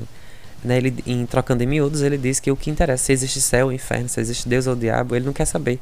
Ele vai aceitar o pacto de todo jeito. E aí ele acaba aceitando esse pacto. E aí é que começa a destruição, né, o começo da destruição da vida terrena do Fausto. Uh, eu vou dar um pulo, tá, minha gente, porque o livro realmente é enorme, enorme, enorme, enorme. Tenho separado vários e vários trechos, mas senão o episódio vai ficar também muito grande. Mas aí só para destacar pontos, é, pontos finais da obra do Wolfgang do Johann Goethe Hum, deixa me ver aqui qual é a parte que eu vou pegar aqui no fim. Hum. Sim, e aí, só para resumir né, essa parte mais maçante do livro, o Fausto ele vai tentar, né, como eu falei no início, mostrar o primeiro mundo ao, ao, ao Mephistófeles. E aí eles vão para um bar primeiro, conhecer estudantes. E aí o, o, o Mephistófeles ele vai tentar sempre levar o Fausto para ele se interessar pelo mundo, para ele desistir de, de, de querer morrer, é, para que ele se interesse de novo pela vida, né? E deixe de querer é, ir atrás da morte, né? Essa questão dessa dualidade entre vida e morte. E aí o, o, o Mephistófeles, ele, tem, ele leva né, o, o Fausto para esse primeiro pequeno mundo, né? Que é um mundo onde ele vai ter as sensações, então ele vai, ele vai sentir todas as sensações possíveis que uma pessoa é, mortal, humana, mundana, pecadora pode sentir na vida. E aí vai levar o, o Fausto para conhecer mulheres e tal. E o Fausto acaba se apaixonando né, pela Margarida, que aí é o mote também da, da, da narrativa. Eu não vou entrar aqui muito em detalhes. Só quem realmente for ler que vai entender. Eu achei um pouco sem graça, falando a verdade. Essa parte em que o Fausto se apaixona pela, pela Margarida, né? Mas aí é, é o, o que vai levar o Fausto a, ao fim da história, né? E aí com spoiler, agora nesse momento, que vai levar o Fausto aí para os céus, né? É quando ele se coloca é, no lugar da Margarida para, é, no caso, é, para que a Margarida não vá para o inferno, ele se coloca à disposição em sacrifício.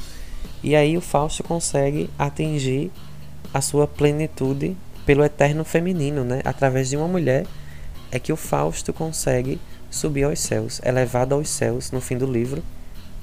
Depois que ele vê também um grande mundo, ele conhece a, os principais artistas do mundo, as artes, e ele janta, tem jantares e festas e, e enfim, com os principais artistas, as pessoas mais importantes do mundo.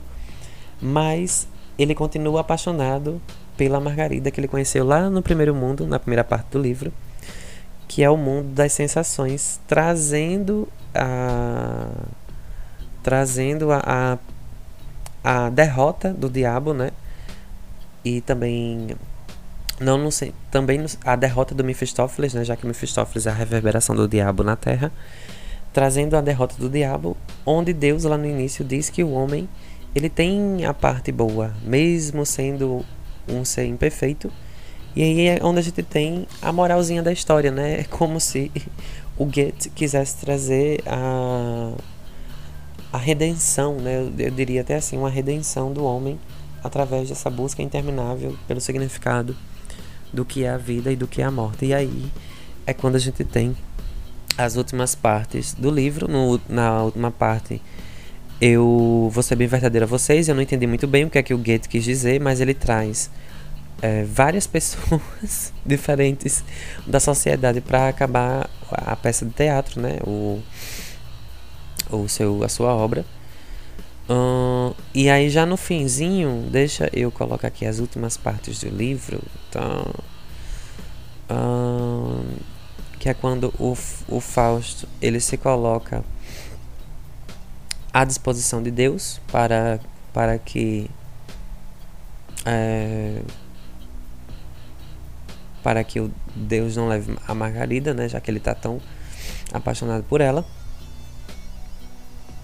Deixa me ver aqui. Ah. Uh, tem uma parte antes do, do Fausto se entregar realmente à morte, e aí, pelo sacrifício, ele tem a redenção e vai para o céu. Onde o Mephistófeles é uma das últimas falas do demônio na obra né, do Mephistófeles. Ele já está em desespero porque ele, ele, ele tá prevendo que o, que o Fausto vai se sacrificar pela sua amada, e isso faz com que Deus tenha compaixão e o leve aos céus. E aí uh, o Mephistófeles diz assim, num determinado ponto quase findado, né, quase no fim da obra, o Mephistófeles é, fala assim: Se não quer ir para o negro abismo ao centro, doutor, não há remédio, é com unhas e dentes, ferrar-se por aí as costelas patentes do cerro descarnado. Ui, que nevoeiro cego, cega ainda mais a noite, escura como um prego, Ouvi nunca fragou com a anda no arvoredo. As corujas pelo ar esvoaçam de medo. As colunas do passo, eterno verde, racham. As pernadas gemendo entortecem e se escacham. Estalam troncos, rota arraizada crepita. Tudo em medonho caos rui e se, e se precipita, trovejando, silvando até o fundo abismo, das voragens que atulha o horrendo cataclismo. Não se sente vozear lá no alto, e ao longe e ao perto Ora, aí vem já de certo, chegando o rebuliço, que vem, que vem povoar este montejo deserto, nas horas do feitiço. E aí o Mephistófeles, ele já tá, né, é, é, desesperado, né, porque ele vai perder a aposta, né, com Deus e vai... É, a gente não, não sabe ao certo quais as, as consequências dessa, dessa derrota do Mephistófeles com Deus, mas o que a gente entende, né, porque o, o livro, né, ele narra do ponto de vista do Fausto, né? O livro na, faz essa narração do ponto de vista do Fausto. E aí o ponto de vista do Mephistófeles, a gente não tem acesso, né? Até para dar esse, esse tom é, fantasmagórico e, e também esse tom é, esse tom misterioso à obra, né? O, o, o, o Goethe faz essa, esse, essa, essa opção por dar vez ao ponto de vista do Fausto. Que, querendo ou não, é o nosso ponto de vista de leitor, né? Que somos pessoas vivas, né? Somos seres humanos. Então, o Fausto seria o representante de nós, né? de nós mesmos, na obra, é, nessa obra demoníaca. E também divina, né? Ah, só para destacar um ponto que eu gostei bastante, num dado momento da, da obra, também quase no fim, o Mephistófeles faz menção a Lilith, né? Tem uma parte que ele fala de uma tal de Lilita, né? Que ele, ele, ele usa um, um, é, um apelido para falar de uma, de uma Lilita da Costa, que ele diz assim, Lilita da Costa, não te lembras? A primeira mulher de Adão de Barros. Cuidado em ti, com seus gentis cabelos, que os não há mais encanto. Ai do mancebo, que nele se enredar, nunca mais foge.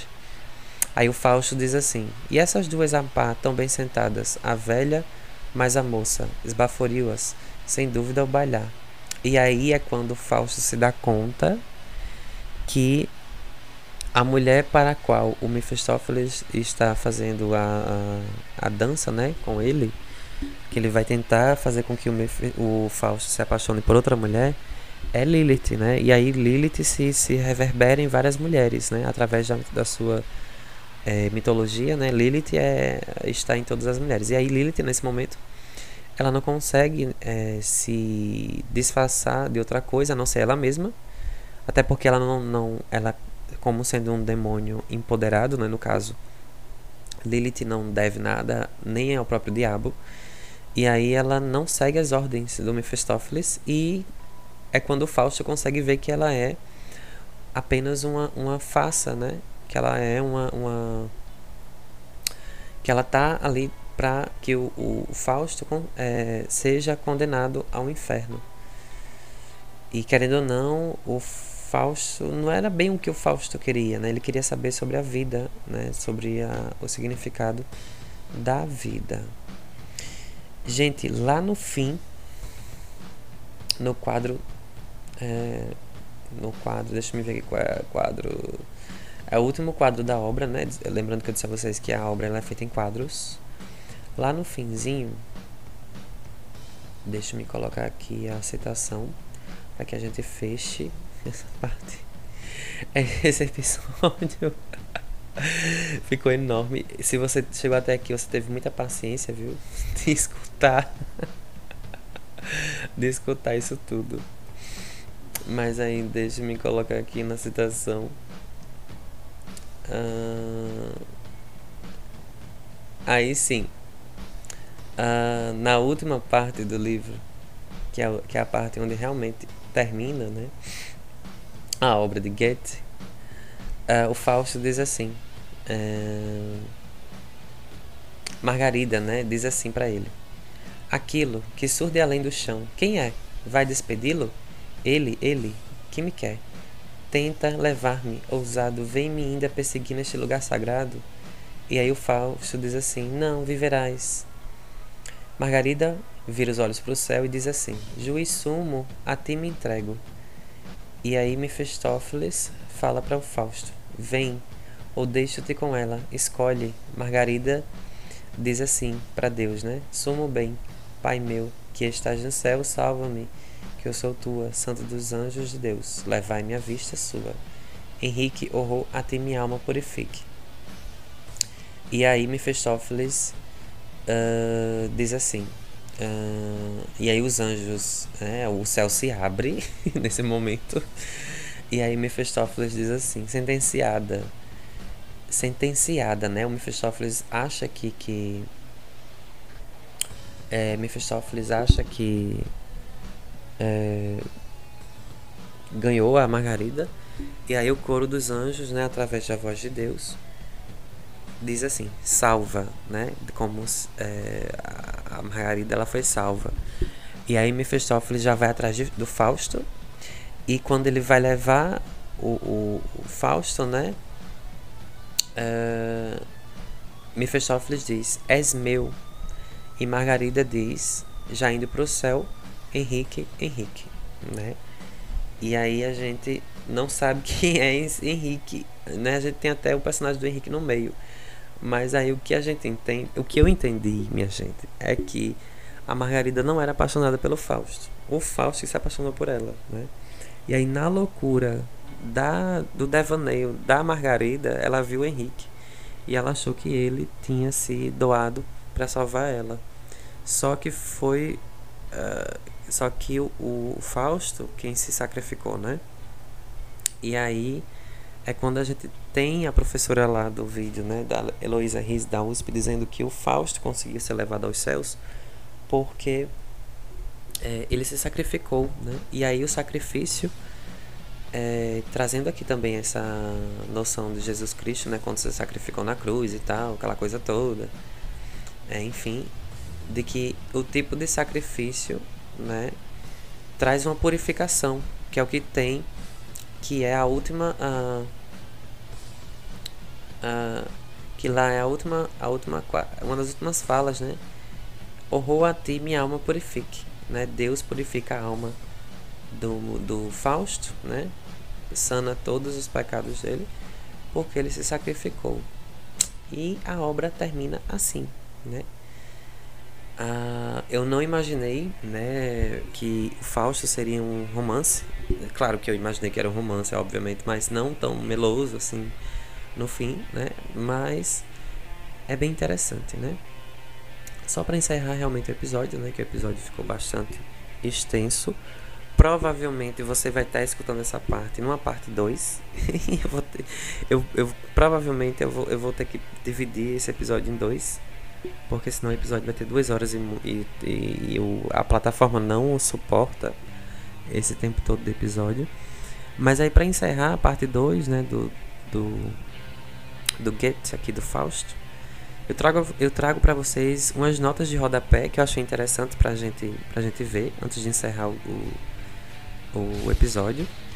É, a palavra Mephistófeles, né? Nome que, segundo a etimologia grega, parece significar inimigo da luz. Assim se chamava o demônio de Fausto nas antigas lendas alemães. Donde Goethe o fez passar para sua tragédia, diz Philaret Charlet, on souris que le baron de Merquet a mim de Goethe a poussé pour Mephistopheles. E aí é, é, uma frase em francês que quer dizer que o Goethe tornou o, a lenda, uh, tornou o demônio da lenda o seu amigo, né? E aí o Mephistófeles já era um demônio que existia no imaginário coletivo das pessoas da Alemanha. E aí o que o Goethe fez foi é, somente colocar esse demônio dentro do, do da escrita, né? dentro da, da sua obra literária. Ah, falando sobre o Mamon, que eu falei no, agora há pouco, que é, eu ia falar sobre o demônio Mamon, na nota de rodapé a gente tem uma descrição sobre ele do espantoso Mamon. Mamon, ou Mamona, divindade de origem assíria, segundo se crê, é nomeado no Novo Testamento como o demônio das riquezas ou como sinônimo delas. Ninguém pode servir ao mesmo tempo Deus e a Mamona, diz o texto. Razão teve logo o poeta para conferir a tal gênio uma espécie de presidência sobre as enfermeiras da véspera da Santa Valburga. Não deixa de ser curioso o pequeno artigo de Blotot do vocabulário acerca da Mamona, Faz lembrar também é, o deus Baal, né? Que o deus Baal também é um deus que vem lá da, das, é, das reverberações mitológicas dos assírios. E esse, esse de, encarado como um demônio né, pela igreja e pela Bíblia, esse deus assírio existe na Bíblia né, com esse nome Baal. E o Mamon, né, o Mamona, é uma reverberação desse deus também, lá dentro da, da, da tradição judaico-cristã. Ah, o que mais? Lilith, eu já falei sobre, é, sobre ela né, aqui, mas a nota de rodapé sobre Lilith diz assim: Lilith, pareceu-nos que o nome assim escrito saia melhor para o português que Lilith. O que ainda não conseguimos entender é a razão de ter assim trocado o nome de Eva, bem como dizer-se que fora fora ela a primeira mulher de Adão. Se graça é isto que o poeta põe na boca do pai da mentira, fia graça nos parece. Então aí é, faltou um pouquinho de estudo, né, eu acho, para o tradutor desse livro, mas Eva não foi a primeira mulher, né? Eva pode ter sido a primeira esposa, né, nos trâmites tradicionais da religião cristã, mas Eva não foi a primeira mulher primeira mulher foi Lilith. Uh, deixa eu ver o que mais a gente pode destacar. Por último, é no fim do livro, o Goethe ele faz uma junção de várias pessoas da sociedade, né? Várias personalidades da sociedade. E aí, dentre essas personalidades que ele vê no inferno, uma delas é, são os céticos, né? São as pessoas que não acreditam em nada. Uh, e aí ele, ele diz sobre o, o os, os, céticos, né? Anotando o dito cético, escreveu um tradutor francês o seguinte: Na estrofe alemã, o X está num joguete de palavras que não era traduzível. Tefu, diabo, e zeui, dúvida, são termos uníssonos e por isso o cético se acha no inferno, não por ser a dúvida consentânea ao diabo, mas sim porque o diabo e a dúvida rimam. Então ele diz nesse trecho que não é porque é, o cético não acredita em nada que ele está no inferno, mas no viés dogmático da religião cristã, o cético estaria, estaria indo para o inferno, estaria condenado ao inferno, porque ele tem a dúvida, né? ele tem a maldição da dúvida. E aí, de novo, recai aquela noção de ciência e religião, porque a ciência ela só se desenvolveu através da dúvida, né? a filosofia também só se desenvolveu através da dúvida e é por ter dúvidas que o Fausto ele quase foi para o inferno, né? É pela dúvida também que ele viveu, passou sua vida terrena em nesse desligamento e nessa destruição, né, desse inconciliável, dessa questão que ele não conseguia se encontrar nesse conflito psíquico, né, dessa pulsão de morte, dessa pulsão demoníaca, dessa dessa vontade pela morte e não pela vida que ele tinha, o, o, o Fausto, né? O personagem Fausto.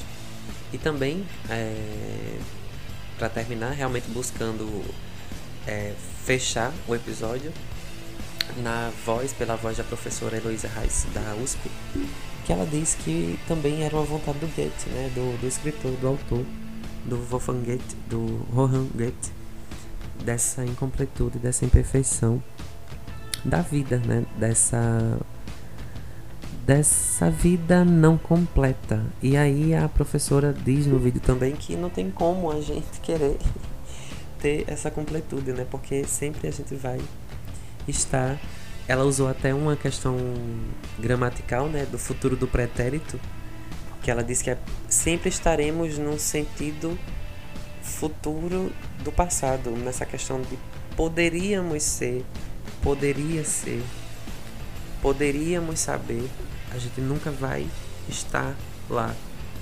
Poderíamos, né? Essa coisa do futuro que já está no passado, desse futuro do pretérito, pelo verbo poderia e não pelo verbo podemos, que seria o presente do indicativo, né? Do, podemos fazer, né? Podemos saber qual é o sentido da vida. E aí a professora, magistralmente, né, em seu doutorado, eu não tive é, ainda a leitura completa desse, dessa tese dela, mas eu li um, um trecho onde ela coloca o, o é, esse futuro do pretérito, né, essa questão do poderia ser, que não é, mas poderia ser, em relação à, à obra do, do Goethe, né? A obra do Fausto, do Wolfgang Goethe. Johann Wolfgang von Goethe. Ai, cansei, minha gente, é isso. Eu não vou falar mais, não. Vocês me desculpem. Olha, pra quem escutou esse episódio até agora, se não tiver paciência para escutar um episódio desse, você não vai ter paciência para ler essa obra. Então, se porventura você está aqui escutando o episódio, porque você vai ter que fazer um vestibular, que vai cair a obra do Gates, ou você é algum aluno aí de graduação que está perdido aí na, nos Spotify da vida, né, no Deezer, na, nos podcasts da vida, tentando achar tentando achar um sentido para a obra que você está lendo na, no curso aí. Tenha a noção de que sentido nenhum você vai achar. Você vai tentar encontrar sentidos mas que o modo central realmente, magistralmente falado pela professora, é realmente a, a incompletude da vida e os dois, as duas perguntas que nunca vão ser respondidas, né? O que é a vida e o que é a morte, no sentido filosófico da coisa, né? no sentido metafórico das perguntas, no sentido reflexivo, no sentido onírico até dessas perguntas. Essas perguntas nunca vão ser é, respondidas em sua totalidade. A gente nunca vai ter uma vida em sua totalidade. Ninguém nunca vai ser total. Ninguém nunca vai ser pleno. Ninguém nunca vai ser o tempo todo feliz. Ninguém nunca vai ser é, individualmente pleno de si, né? Porque é, o ser humano é por natureza, né? E aí eu usando a, o, o o pedaço do livro, né, onde o Goethe fala, o Fausto fala, por natureza, o ser humano é incompleto. Não dá para seguir uma completude nessa noção através do, do sentido dessa obra. E é isso. Vou ficar por aqui. Obrigado por escutarem mais um episódio do podcast Caótico Inglório. Caótico Inglório. E os próximos episódios, né, como eu já tinha falado antes da, da minha pausa forçada, aí eu passei um mês sem publicar nenhum episódio. A gente vai, eu digo a gente, eu e eu mesmo, né, e eu e minhas pessoas que moram dentro de mim, vou postar episódios quinzenais. Então, o, essa parte 2 está saindo na metade de junho. A parte 1 um saiu dia 4, dia 5 de junho, né? A parte 2 vai sair. No caso, saiu já, né? Vocês estão escutando já ao fim. Agora e. Próximo episódio a gente vai ter um novo livro, uma nova obra, uma nova percepção e uma nova análise de uma nova obra literária.